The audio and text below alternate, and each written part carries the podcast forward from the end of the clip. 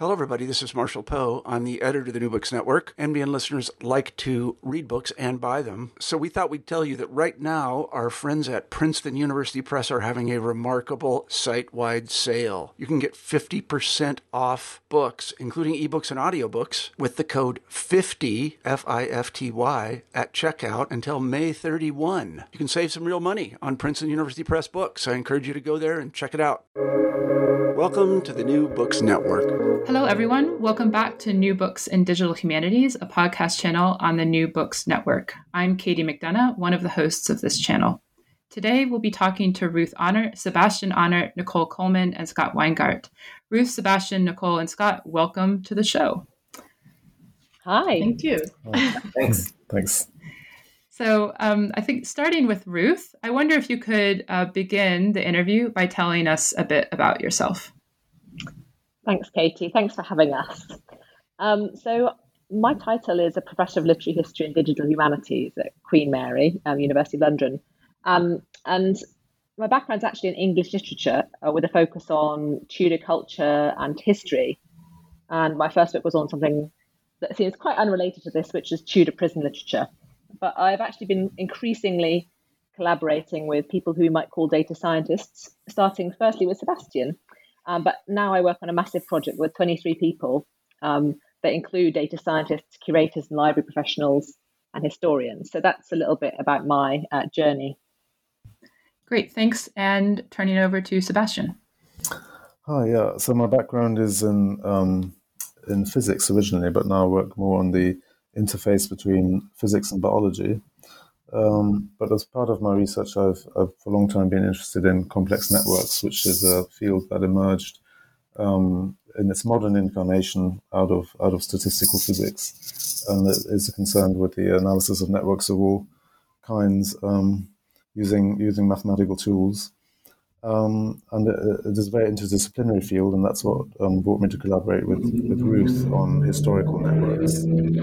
Um, and the um, yeah, so so increasingly over the last, I would say, eight years or so, I've been uh, more and more involved in digital humanities as well as a result of that research.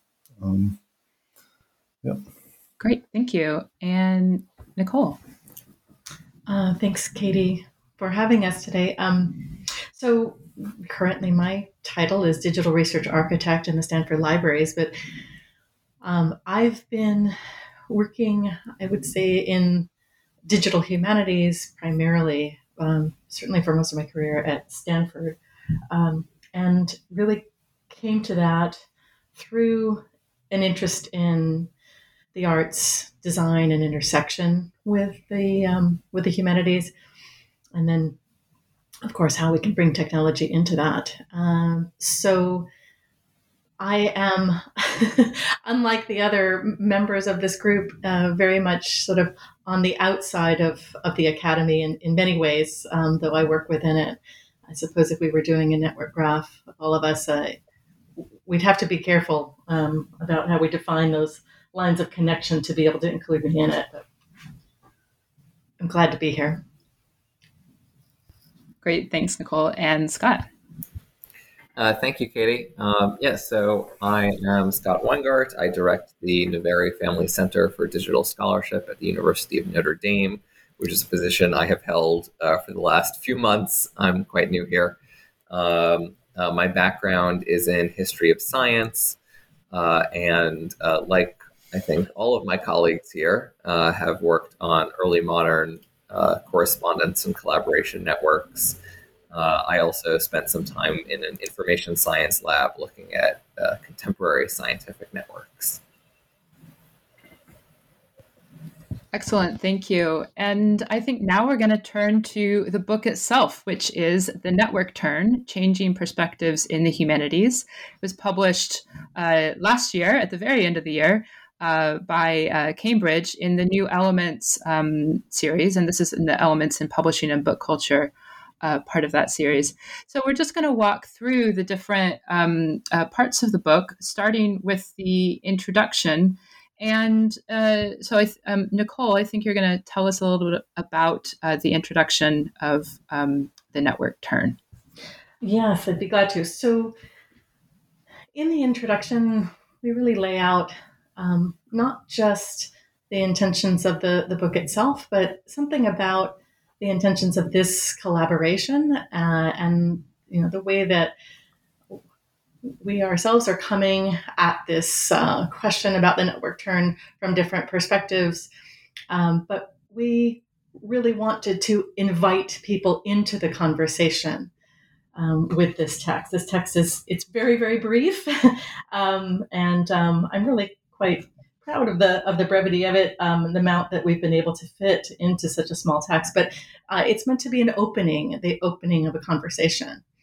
Uh, and we begin this with, uh, you know, by sort of juxtaposing um, uh, Mark Lombardi and his visualization of networks and um, uh, and, and uh, this this sort of advance this notion of scale-free networks happening, you know, almost about the same time.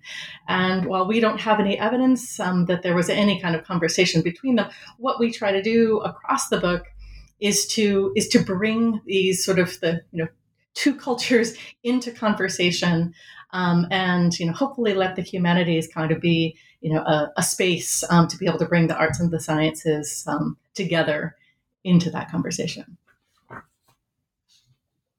Thanks, and I guess a, a natural uh, f- follow up to that, and also to to sort of explain how you guys um, ended up working on this book together is is um, yeah, how did this project come together? And in in the introduction, you mentioned that the the interface between, as you as you write, computational method, humanistic inquiry, and design practice are really um, central to taking work in network analysis uh, further in the future. Um, so, what did that mean for for each of you? Shall I jump in there? Sure. Uh, well, I was going to say that um, my work in this area very much started in, in the home because um, because I'm married to Sebastian and um, he was working in network science and I was reading more and more about what he was doing and I was like, hey, I've, I've got networks, I've got all these letters. Uh, could we do something with this? And so it, um, started out as that conversation over a kitchen table, and um, eventually we tried some work together, and then we did a project together, and um, then we ended up in Stanford on a on a fellowship, and then we met Nicole, and we started talking a lot over cocktails, and um, we had just had such rich conversations with her that um, we we were saying one night we sh- we should write a text about this, um, and not you know not not just about the kind of outcome of the research, but a kind of framework for these kind of discussions. And then I think I'll hand over to Nicole here, but uh, then we can talk about how how uh, um, Scott came into the picture as well. Yeah, and let me give a, a, little bit more of that sort of background too to what sort of set the stage for for Ruth's uh, and, and and Sebastian's visit to Stanford. You know, we um, I was very fortunate to be a part of um, Mapping Republic of Letters project. Um, and it was really due to the generosity there, you know, at, um, at Stanford of scholars like Paula Findlen and Dan Edelstein, Richard White, Zephyr Frank, uh, Giovanna Ceserani, really starting uh, conversations uh, about digital humanities.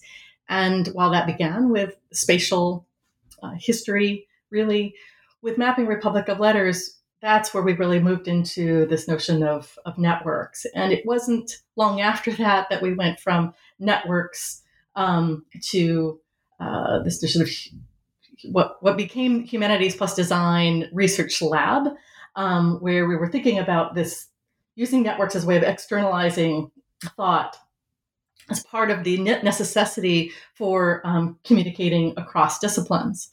Um, and at the same time, there were a number of other projects going on looking at networks, particularly in the early modern period. Uh, we began collaborating um, with um, Charles Vanden Heuvel uh, and um, and also you know Howard Hotson and his team at Oxford, and of course um, with uh, Scott Weingart and um, Katy Börner in um, Indiana. Scott, do you want to sure. pick up there? Yeah, so I, you know, uh, Nicole, earlier you said that uh, you're perhaps um, a little bit aside um, of the uh, uh, uh, career paths of your colleagues here. Uh, but you know what? I would say that you're probably at the very center of our collaboration yeah. network.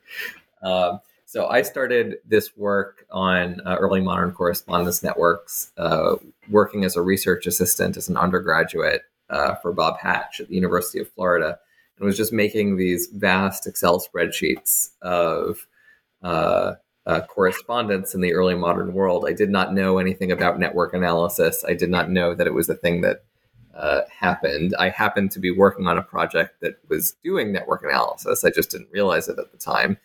Uh, and then uh, in, I, I want to say it was 2009 or 2010, uh, I found Katy Börner, uh, and then shortly thereafter, Nicole Coleman uh, and started collaborating with her and others on these uh, larger scale network analysis of uh, early modern Europe projects. Uh, and then through that, uh, of course, eventually met Ruth and Seb, which is, I think, how we all found ourselves in this situation. and Seb, I'll, I'll let you finish it off. Well, I think, yeah, I mean, Ruth already mentioned sort of how, how I got into this. Really, it was our, our uh, collaboration. Actually, I think it was as early as 2008 that because I, I was in uh, lab for six months, and already then, I think uh, we, we had already started becoming interested in, in, in the idea of networks in in her prison prison book. But um, yeah, so I, th- I, think where we all first met, uh, all four of us, was actually uh, um, uh, the conference that was organized at Stanford towards the end of our stay um, in um, and I think that's maybe where we first all started talking about about this book collectively. But um, as as has been apparent from from the what people have said, um, I think this network has been sort of was formed over several years um, and gradually. So I think it's another interesting. Um, you know, we, we talk a bit in the book about networks over time, and I think I think inherently all social networks are are temporal, and you can see them sort of growing um, uh, growing in our in our data, and it's nice to think about it, sort of how our network uh, grew over time as well. So, um, but I would say yes, I think um, it all. Uh, this book really started um, at the near the end of our Stanford stay, um, and I think the, the Stanford Fellowship and the, was actually quite instrumental in bringing us all together uh, in that respect. Um, thank you so much. It's it's a it's such a it's such a great story to hear how people come together to do research, not only so that um, it you know other people can learn uh, about those models, uh, but also to think about sort of how how that yeah uh, as how that changes over time. Um, great. So I think now we're going to dive into the first couple of chapters, and Scott is going to start us off there. Sure. So, excuse me. Uh, the first uh, section of the book, part one, is uh, what we, we call it on frameworks, uh, which contains two chapters on networks as a sort of framework of thinking. Uh, chapter one, we titled Networks Are Always Metaphorical. And it really begins by anchoring networks as a linguistic and a methodological framework that furnishes scholarly thinking. we trace the concept from this grid like lattice in the 16th century through sociometry of uh, Helen Hall Jennings and Jacob Moreno and folks like that, and then to its popularity today. We argue that those who employ networks as either methodological tools or conceptual metaphors ought to know about the uh, other oppo- sometimes opposing usage uh, because of how squarely each relies on the other. Uh, we also point out that because network science so often crosses disciplinary boundaries, uh, often foundational concepts get neglected uh, as somebody else's problem. Uh, so we're really hoping to start addressing them here, and we don't really dive into it as as we said earlier. This is a, a, slim volume and intended more as a provocation, but we're pointing out that um, often these concepts do ne- get neglected. Uh, chapter two on historical threads answers the question of why arts and humanities scholars ought to attend to networks. Uh, and we say that it's not really a matter of whether or not it's important, but that it's honestly unavoidable in the world that we live in. Uh, networks mediate our lives, and we are as stuck inside them as everyone else is. So we better be paying attention to them. In this chapter, we kind of go through a whirlwind tour of mostly European and Anglophone history to show how networks, uh, as a metaphor, as a visual mode of thinking, and as a disciplinary lens, shape how we think, and vice versa. Uh, specifically, we look at the visual affordances of networks. Uh, are they bounded or unbounded, centered or hierarchical, and so on? And then show how these rhetorical notes turn out to be intrinsically linked to the more philosophical perspectives that surround them. Uh, then we conclude uh, this chapter and this section by emphasizing the inherent sociopolitical nature of networks, which uh, then lays the groundwork for subsequent chapters. Thanks. That's a really excellent summary, and there's so much rich material in here that um, is um, you can lead to rich discussion. I just have a couple of questions to to dig in a little bit. I'm really interested in um, these statements about, you know, on um, in uh, the first chapter, you talk about networks as being inherently domain crossing and what gets lost in a sense uh, b- between in the fissures between between disciplines who might be working with data versus the people who are who are generating uh, data. And i wonder if you could just say a little bit more uh, maybe provide an example of you know what happens when you start to pay attention to that. Sure. So um, one example is the um, the fact that we often don't think about uh, the proxies uh, that we are using to create uh, networks. That is, what is a node? What is, what is an edge? And how does it relate to uh, the network theory in which uh, we are currently acting?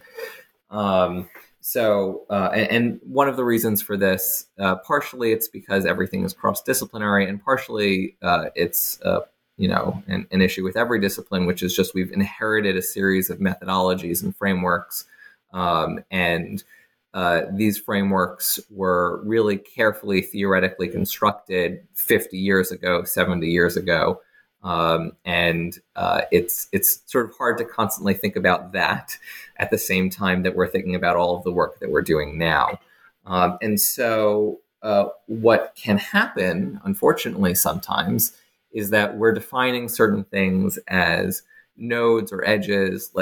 We've been talking about correspondence networks, so we'll say people and letters between them as a network, and then we put it into our uh, network analysis toolkits and run the various algorithms that that we run on them, being you know PageRank or centrality or whatever else, without thinking too critically about the uh, theoretical underpinnings of what centrality means, what PageRank does. Um, and uh, that can wind up uh, getting us in trouble when we are using data that uh, operates under certain assumptions that the algorithms don't uh, abide by. Um, so, for example, we're uh, I don't want to get too technical here. Um, so let me think of a good example. If we're uh, talking about uh, centrality, uh, if we're talking about something like betweenness centrality on a network, which is how many uh, uh somebody sits, uh, somebody is very uh, betweenness central if they sit between many other nodes on a network, and if we're dealing with a very incomplete network, that betweenness centrality can can sort of bias the people that we remember, the people that that uh, history has uh, recorded uh, in ways that can occlude other voices, for example. Yeah, I think I think all of this is just really rich, uh, um, you know, fodder for um, continuing to think about, especially as um, more people undertake network analysis. And and I love that you open this chapter with a question um, this this the second chapter, historical threads, uh, which says, "But why would scholars from the arts and humanities bother themselves with the task of theorizing and operating within um, the network turn that that you guys are describing in the book. Um, and I and I, I think that the his, approach to providing a history of that engagement with thinking about um, thinking about how we organize knowledge, uh, the relationship between the knowledge, um, uh, the, the, as you say, what we see and what we know um, across time is a really powerful demonstration of how humanities scholars have um, been engaged uh, with these theories uh, for centuries. Um, and uh, in the quote, there's a quote that you use um, from Lorraine Daston's work, where you talk about uh, what, the, what, the, quote is um, perception furnishes the universe. It doesn't create the universe, but it does shape and sort outlining sharp edges and arranging parts into wholes. And because you do talk about um, sort of the relationship of part to whole several times across the book, uh, I wondered if if anyone wanted to say something, um, even even briefly, about this issue of um, you know what these first two chapters really grapple with of the relationship between um, you know sort of something real in the world and the abstraction of, of the network and, and how that is a useful uh, distinction um, in, in research is productive. Seb, you always say really nice things about abstraction. Um, yes, I was just going to say it's really what um, actually chapter five is about to, to quite a large degree, which is um, that ab- abstraction is often um, sort of uh, well, the, the sort of importance of abstraction falls a bit by the wayside in, in actually in both the humanities and the sciences separately in, in some sense because I think the humanities don't always uh, don't always realize um, or, or, at least don't aren't that used to having to abstract because the the humanities tend to study the detail and and to to um, sort of relish in in exploring the detail and describing it and looking at a case study and the sciences, on the other hand, are too used to abstraction in that they, you know, a scientist is excited if, if they get a data set to play with and they don't really think always or don't even have the information to think about how the the the, the real world was abstracted in the first place um, to arrive at that data set, unless they've of course uh, conducted an experiment themselves. But but more often than not in data science, you, you sort of get a data set from somewhere and start playing with it, and you don't you don't know really how well that relates to the real world. So I think it was really important for us, I think, to think about this in the book. Is is uh, you know if you're if you're a humanities scholar who wants to do quantitative research, you really have to take your historical research problem or your literary research problem and and throw away information, which is probably a very painful process, but but it's also a very important part um, of of being able to use quantitative methods because um, you know the data in all its original complexity is really not um, uh, is is not ready for quantitative analysis. You have to make choices. Such, for instance, you have to choose what you regard as your nodes and your edges. What you know, what how do you define an individual in a network? And that might be might not even be as straightforward as being a single person. It might be a, a single identity, which might be um, split between people. For instance, um, uh, or, or there might be a person who has multiple identities as well. So, um, and then of course you also get into the problems of, of disambiguation and, and data cleaning. But um, on another note, um, maybe more more um, a more more straightforward example of abstraction is is how to treat a connection between two people. You can you can have an unweighted, undirected network uh, just of a binary network of social contact? Do these did these people know each other? Were they in contact with each other or not? And that's the simplest form of data, and it allows you um, to analyze. Uh, or, or, for this kind of data, there are the most um, the greatest number of tools available. Um, but if you start adding complexities such as a direction to a net- network edge, uh, if you take into account you know, which way was correspondence flowing, um, you have a, a, a richer data set, but you also have fewer tools at your disposal because the complexity of the analysis increases. And uh, you could take into account how many letters pass between two people.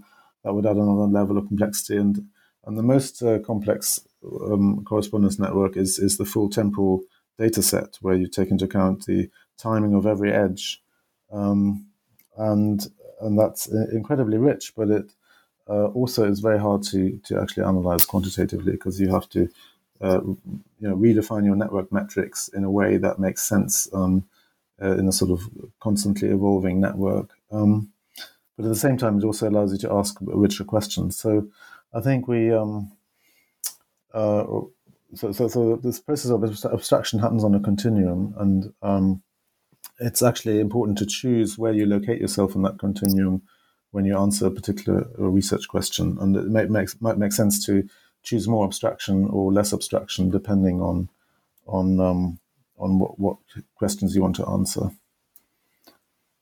Thank you, and I think Scott has uh, some additional thoughts there, and Ruth as well. Uh, so yes, I uh, think that in addition to what Seb is saying, one of the real advantages of networks specifically uh, is they operate at many different scales, from the micro to the meso to the macro. And so, if, as Seb was saying, in the sciences, uh, we often focus on the tendency to generalize or to abstract, uh, and in the humanities, we focus on the tendency to uh, specify, to find the particularities. Uh, both of those are encompassable within a network paradigm. And so, networks really do act as a very useful and strong bridge, or at least they can, uh, between the sciences and the humanities, uh, which is one of the provocations that we make in this book. Great, thank you. And um, Ruth, some final comments on that? I think I was going to say something quite similar about you know this idea that you have to throw information away. You're not throwing it away permanently. You're making a decision in that moment when to throw something away to get to a conclusion, to get to an idea, and you can move back and forth along that um, landscape of ab- abstraction, adding more more information or moving into more abstract realms depending on what your question is. So it's not it's not a kind of you're making one decision, you're throwing things away. You're kind of able to move effortlessly between these spaces, and I think network analysis gives you the ability to move between those scales of analysis in a really nice way. Yeah, I mean, I I, think in um, my own research and the research that yeah that we're doing and li- living with machines, this is one of the real promises, and it's really exciting. And we're not doing that explicitly in network analysis, but I think it's something that we've learned from uh, an awareness of of that of that kind of environment in which you can move across across scales. Um, Sebastian, Yes, just uh, uh, I had, had another thought related that, to that, which we also touched on in I think chapter three, which is um, that network analysis can also be applied where you might not suspect it, which is not not in the context of say correspondence networks or social networks, but in networks of association between entities. So between, for instance, um, people and places, or objects and um, people, or um, texts and miscellanies, or um, so, so any kind of uh, set, if you have two or more entities and they are connected by associations, you can construct a network, and that allows you to apply network analysis in contexts where it maybe wasn't um, wasn't sort of obvious, and and uh, that in turn is it's another form of abstraction. So it's another way of um, taking relationships between entities and turning them into something that you can um, analyze with an algorithm, and then and then and then uh, examine again through the, the lens of your humanities discipline. Well, and I think we've already said a lot now. Uh, we've borrowed a lot from chapter three, but Ruth, is there anything else that you'd like to s- say to kind of talk about um, where the book goes after the the kind of historical setup of networks that Scott described? Okay, so chapter three is kind of an overview of all of the things that you can do with a network approach to culture. It's really a whistle stop tour showing how the framework can be used to say look at the interactions of characters in Shakespeare's plays, to think about the dissemination of memes on Facebook, or even the trade network implicated in the ancient Roman brick industry. So it can cover very diverse circumstances. But what I'm really proud of in this chapter is how it grapples with the idea of the problems of thinking about quantitative approaches as giving us objective tools to look at culture. Um, instead, we sort of push on the idea that the, the underlying data is actually subject to all kinds of shaping forces, that the creation of data sets require decisions and interpretations that introduce subjectivity into the process. It talks about the duty of care around data cleaning and our need to heed what is absent and where biases have affected the shape of our data.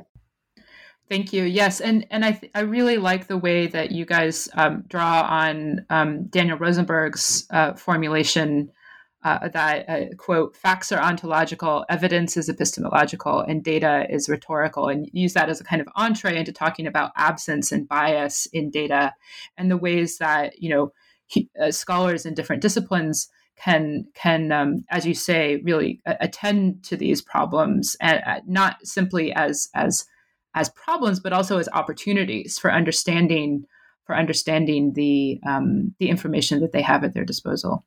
Um, and I, I, wanted to kind of pose as a question um, to, to, to any of you uh, the proposition that you make in the in the, this chapter, which is you know that incompleteness doesn't have to be a disaster, um, and so and that this is something um, that that incompleteness is something that we share across the disciplines. Um, and so, what are ways that we can have interdisciplinary approaches uh, to to dealing with uh, incompleteness?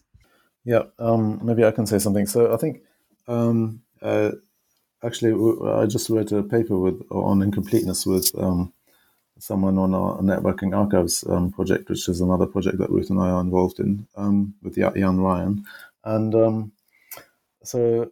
Uh, actually in the, in the humanities uh, there's often um, I think a big concern about incompleteness um, and, and, the fact that you can't draw uh, conclusions necessarily from incomplete uh, data using quantitative approaches and I th- think what's maybe underestimated is that in the sciences is uh, you're largely dealing with incomplete data all the time and that also network analysis in particular um, I mean, almost every real world network data set that I've ever come across is, is incomplete in the sense that it doesn't reflect, you know, the true network of social interactions. And even, say, within a mobile phone network, you'll still only capture, um, you know, a, a, fraction of the actual mobile phone connections in that in that community because you will only have the data from one operator, etc. So, so incompleteness is is pervasive and and you just have to be careful um, when you draw conclusions from your quantitative results that you have that they don't you know that they aren't crucially affected by that incompleteness. But there will be many research questions that you can still answer at least in some to some degree um, in, in light of that incompleteness because it simply won't affect those questions.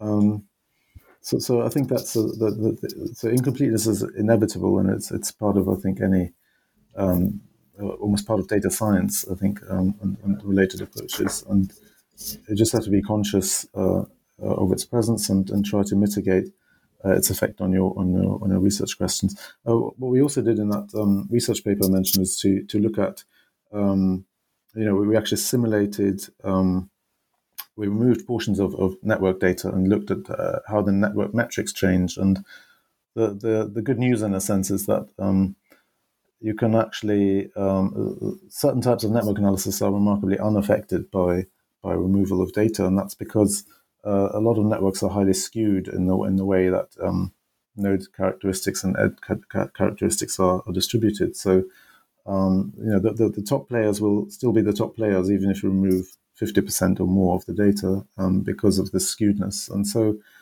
um, certain you know certain quantitative outcomes are remarkably unaffected, but again, some are affected, and you just have to be um, aware of that, or, or, you have to perform tests that, that bring that to the fore. Um, I I think Sebastian is more um, influenced by his domestic partnership than maybe he realizes in this response to incompleteness. I would have to say that um, that there's a tremendous awareness of um, incompleteness, you know, uncertainty in data, and just uh, starting with uncertainty within the humanities as a given. Um, and so, ways of uh, figuring out you know, how to address that uncertainty um, are very much about, you know, repositioning, right, or you know, kind of looking at things from multiple different facets. Um, and I, I think there's actually more more influence already um, in, in, the sciences than are um, you know fully accounted for. But you mentioned you mentioned Rosenberg and this way of um, helping us to to think about data um, by looking at, at the history of of data uh, and how it helps us to see um, what are the sort of you know disciplinary assumptions around what we mean when we talk about data and so we, you put that next to um, drucker where we, we bring up this point that she's made that that we really should be talking about capta um, not data because you know data data is what is um, given. CAPTA is something that we take. So there's an inherent choice around that and putting the emphasis on um, the choices that we're making when we get to the point of, you know, let's say as as as Sebastian, you know, mentioned sort of generalizing, yes, there's still conclusions we can draw, but let's point our attention back to the fact that those were editorial decisions made um, uh, from the beginning in terms of you know how, what what are the bounds um, of that data set? And um, and then from that point of what are the bounds of the data set? Then then what do we choose to look at within it uh, so I think there's more there's there's more to be discovered uh, through through our own collaboration. It'll be interesting to see um, where this goes yeah, I think that's right, and and yeah, there's a lot of wonderful writing in the chapter that that digs into Johanna Drucker's work on thinking about CAPTA and and the, these other formulations of you know the history of data, uh, of what we now call data, um, and and the possibilities that we have for thinking about you know what what cleaning does, what data curation um, really uh, does to a data set, uh, and the interpretive choices that are built into into that um, very important work. Okay, great. Um, right. So, Nicole, do you want to take us on to um, a summary of Chapter Four, Visual Networks? Absolutely. So, I think the fact, the very fact that we have a chapter titled Visual Networks is because very often, particularly people who are not um, doing network science, often first think of networks as visual because it's we see them. It's this imaginary that we have around you know what what is a network. It's it's it's a very much a visual concept. Um, but in fact, I think that making networks visual, the way that we we, we opened this book with um, Lombardi and Barabási, who also used visualization significantly um, in, um, in its own research. Um, visual visualizing networks has sort of become, uh, I guess, one you know could say sort of a, a, a fulcrum for this um, uh, navigating and, and communicating across disciplines. At least I, I hope that that's um, the case. We start in we really sort of start by talking about um, uh, Jacques Bertin and the semiology of graphics and this um, this sort of notion of formalizing um, a language and and and you know in that text he's covering you know lots of visual forms and networks just being one of them. Um, but it's it's quite interesting to take into account um, what his his thinking was and his assumptions and um, and even sort of excitement about where computation, the formalization of computation, would then be able to take um, take visualization um, and, and, and visualization of networks in particular. And again, we can put that you know contrast that with um, with Drucker um, putting our trying to bring our emphasis back or, our thinking back to to a, a focus on um, uh, what is encoded in visualization, the assumptions that come with visualization, particularly um, visualizations that are computationally produced that have this kind of uh, the, the, the, visual rhetoric suggests some kind of precision, right? That isn't necessarily there. Um, and, you know, Drucker particularly says as we as we capture in this chapter that um, you know what you're seeing in a visualization is not what is right? But it is an argument uh, so you know, bringing us back by that to that. I, I think also in the course of our putting this book together and where we've come since the beginning of of, of our work together the um, all of the authors in our own lives, data has become so much more personal. So our relationship to it is different. It's affecting all of us um, from day to day. We mentioned that in this chapter, and this carries through toward the end of the book in terms of just you know maps and navigating spaces and the ways in which you know those are networks. Those are networks that we come um, to, to to take for granted. Um, but I think that part of this chapter, what we we don't we don't discuss this explicitly, but there's a carry through um, from uh, fr- from the work um, that that you mentioned earlier, Katie, of Lorraine Daston. In this case, particularly, I'm thinking of um, Daston and, and, Peter Galison's book Objectivity. You know, they they end that um, with uh, you know looking at representation going from some from representation to presentation in the sciences and and the sciences sort of grappling with this space of um, the arts the visual presentation of information and the relation of that to a more objectively um, rooted in a scientific process. Uh, and, and so that's sort of what I mean, I guess, by thinking of visualization as this sort of fulcrum. And we have, we provide in this chapter ways of um, helping to uh, bring, I think, you know, Lombardi and Barabási, for example, together. Um, Isabel Meirelles, for example, says, you know, we should be thinking about how we use visualization as a as a, as a continuum between something that's purely descriptive and then something that's argumentative right? So it, it gives room and space for us to to position through a process you know through through a um, uh, a, an empirical process of really un- getting to understand where are we just simply describing what we see or what we've captured and then where, where are we taking our interpretation of that and recognizing that it's not either or um, but that it is in fact a, a, a continuum and it's interesting that because you mentioned rosenberg you know before and of course we end um, the visualization chapter with another um, quote from him where you know he talks about visualization as something that maybe is meant to to complicate rather than simplify. Um, that we don't have to assume um, that this is only about um, getting us to something that is, uh, um, uh, you know, diagrammatic, easier to understand. Um, but we can actually very intentionally um, complicate that in order to, well, I would say, deal with some of the uncertainties, the incompleteness, and so forth, the data that, that Sebastian was mentioning before.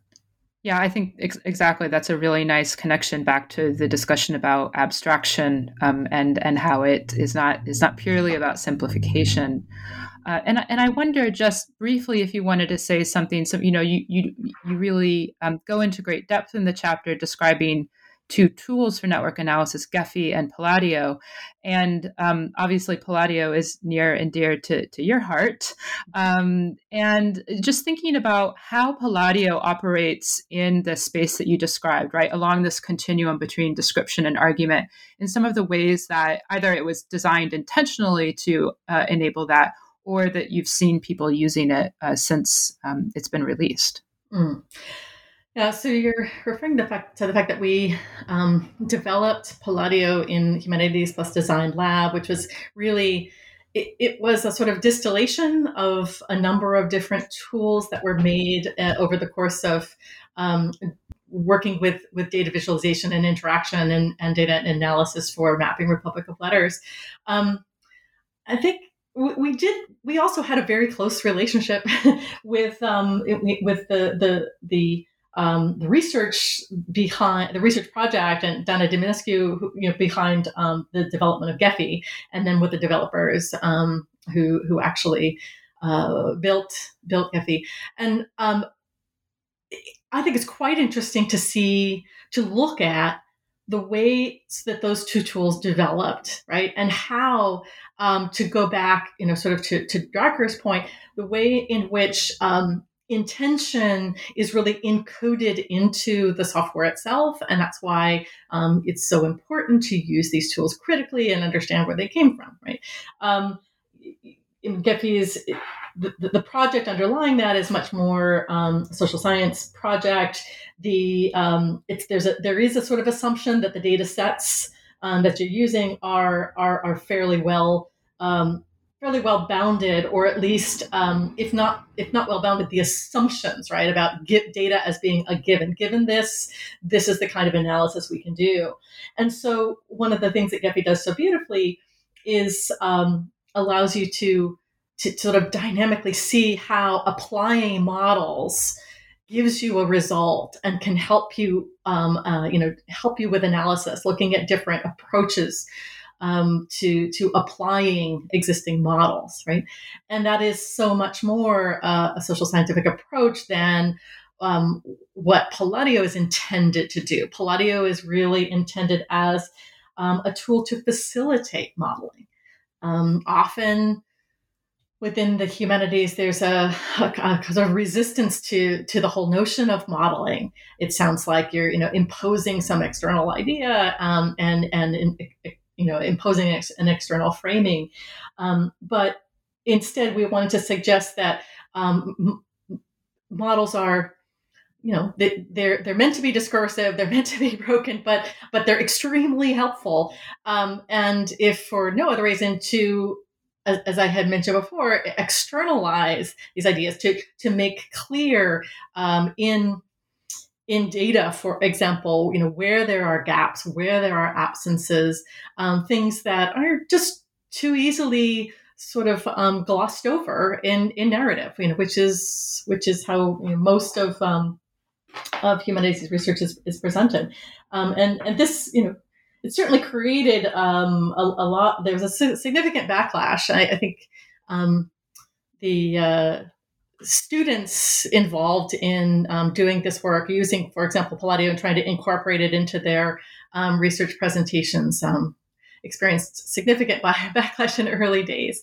Um, so it, it's interesting. It's interesting to again to, to think about the, as I said, the, the way in which we encode um, methods into tools, uh, encode sort of ways of thinking. It's something that's become clear um, through through this work on networks um, precisely because they're so easily adaptable to different contexts. You know, uh, through the Humanities Plus Design Lab, we we did we started with this idea of wanting to externalize thought.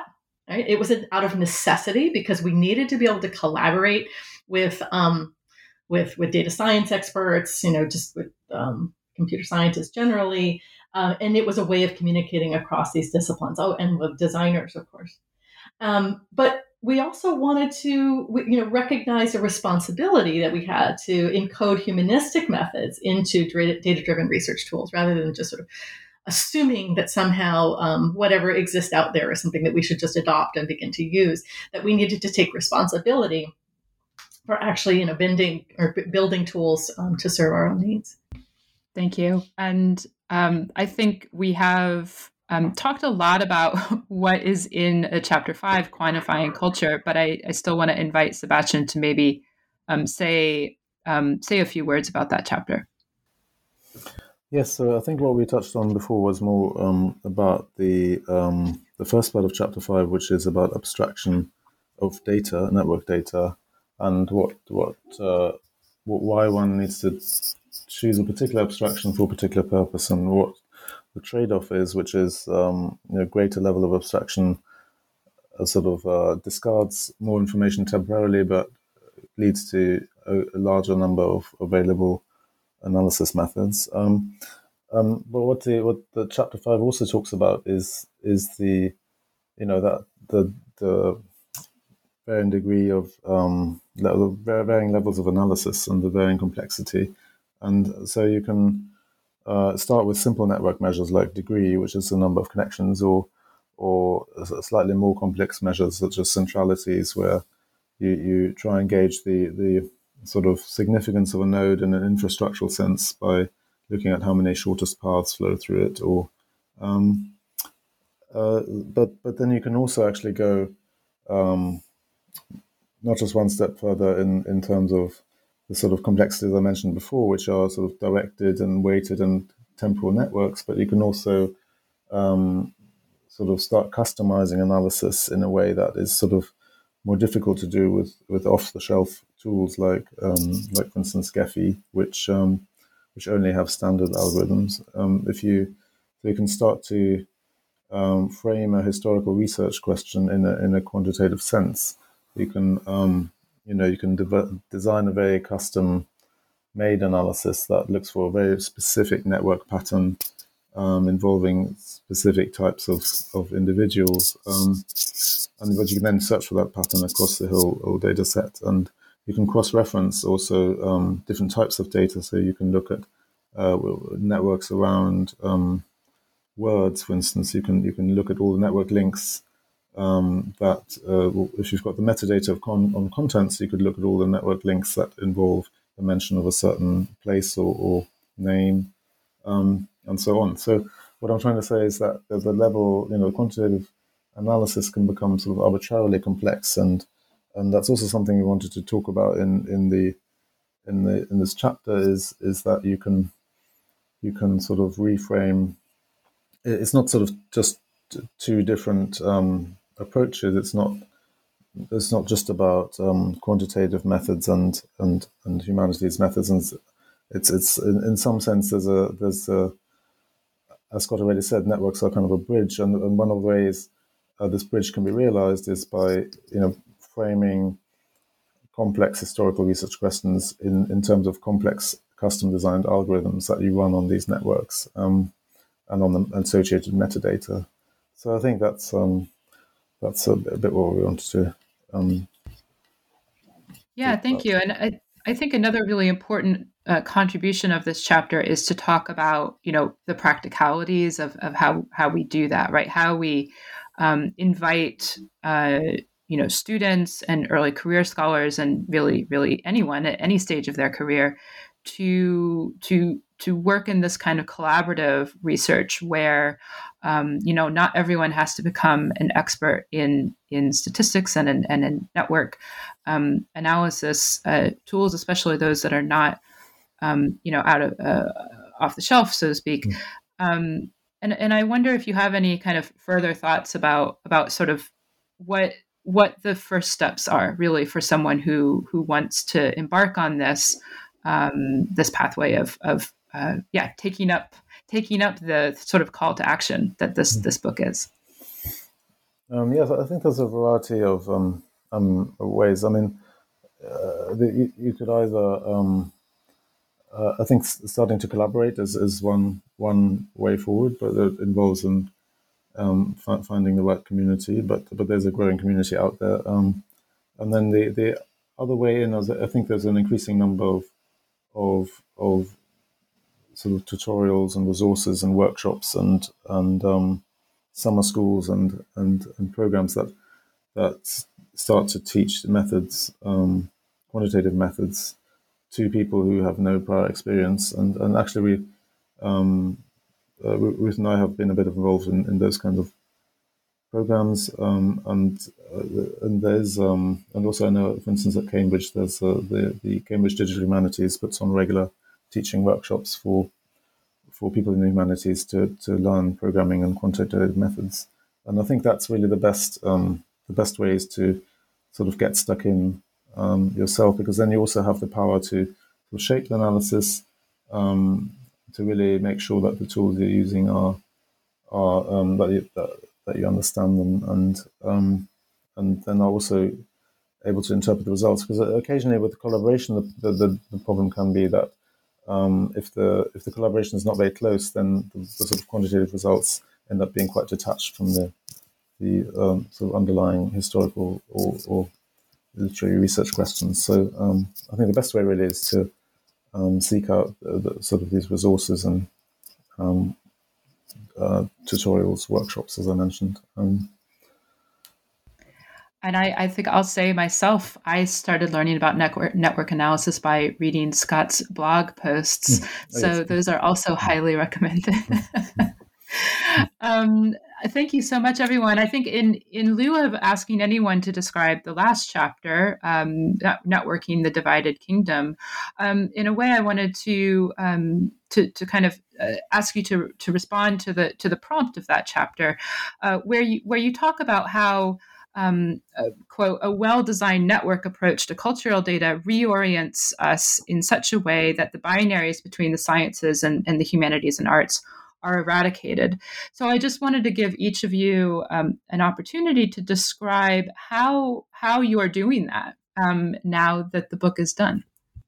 Seb and I have been working on a on a project that's a, that's a book about how we've applied the study of network analysis to um, the history of Tudor communication, and so I, I think that's an example of where we're writing for a literary historical audience. Um, and what it tries to do is sort of move between using um, uh, very sort of quantitative, large scale approaches to find general patterns, but then really delves down into really specific case studies to show how it works on the ground and follows like little threads of individual people that, whose stories have been uncovered through that. Um, and for me, that's a kind of manifestation of how network analysis can be used and the story told in a way that's compelling for our home discipline. But at the same time, we've had to develop new methods to do that kind of work. Um, and we're developing, for example, we're doing work on temporal network analysis at the moment that we're hoping to air in a science venue. So it, it can speak in two directions. Um, uh, maybe I'll hand over to Seb there to say a little bit more.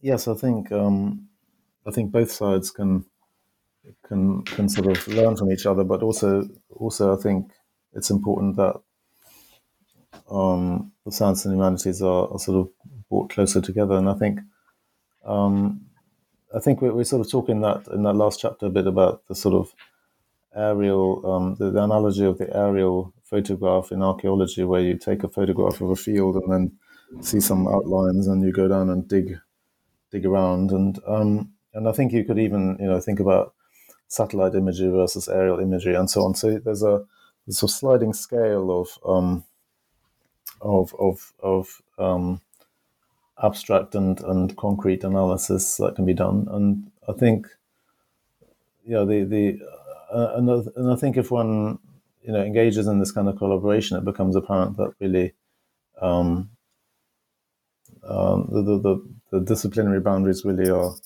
are very are very blurry, and that also that um, as Ruth was also hinting at, that the sciences can learn an awful lot from um, you know, the humanities and the way that, for instance, abstraction is is um, uh, abstraction you know, needs a lot of thought, um, and the um, also the the problems and biases in algorithms. That is, of course, a huge topic at the moment. Um, that is also something which uh, is, I think, much more obvious if you're doing quantitative analysis on humanities data, it is, is much the flaws in algorithms, um, and as we've also touched on incompleteness. I mean, those those issues become much more apparent um, to scientists as well if they engage in, in the analysis of, of humanities data. So, um, I think everyone sort of benefits from this uh, cross communication, and um, uh, also in terms of um, a, a, deeper understanding of, of, of, of their own practice. I think.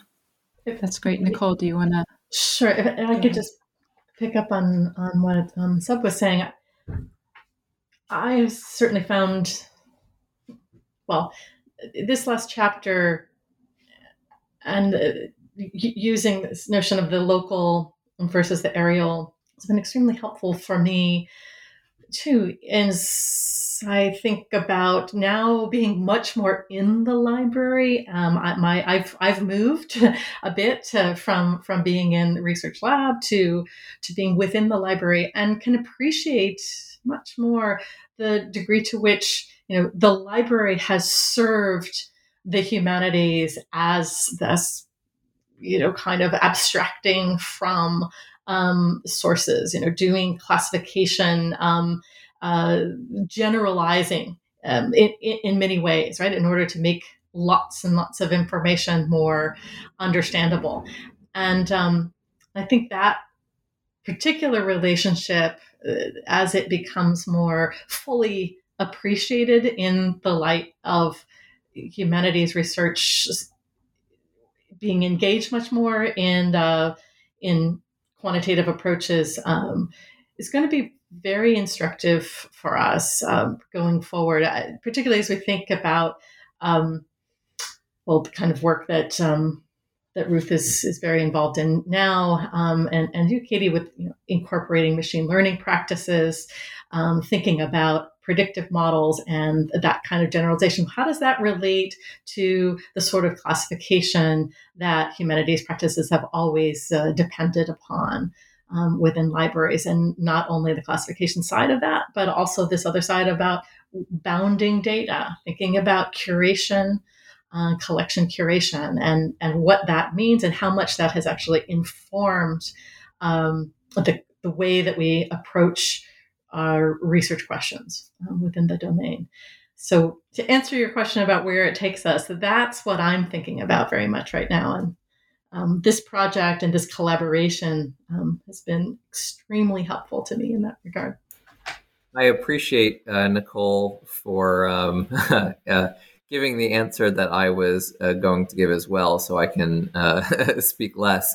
My recent uh, job uh, is also squarely within the libraries, more so than any of my previous ones have been. And um, in the quote Center for Digital Scholarship, uh, rather than the Center for Digital Humanities, uh, the remit is very broad and and not just limited to the humanities, which has been, I think, quite freeing.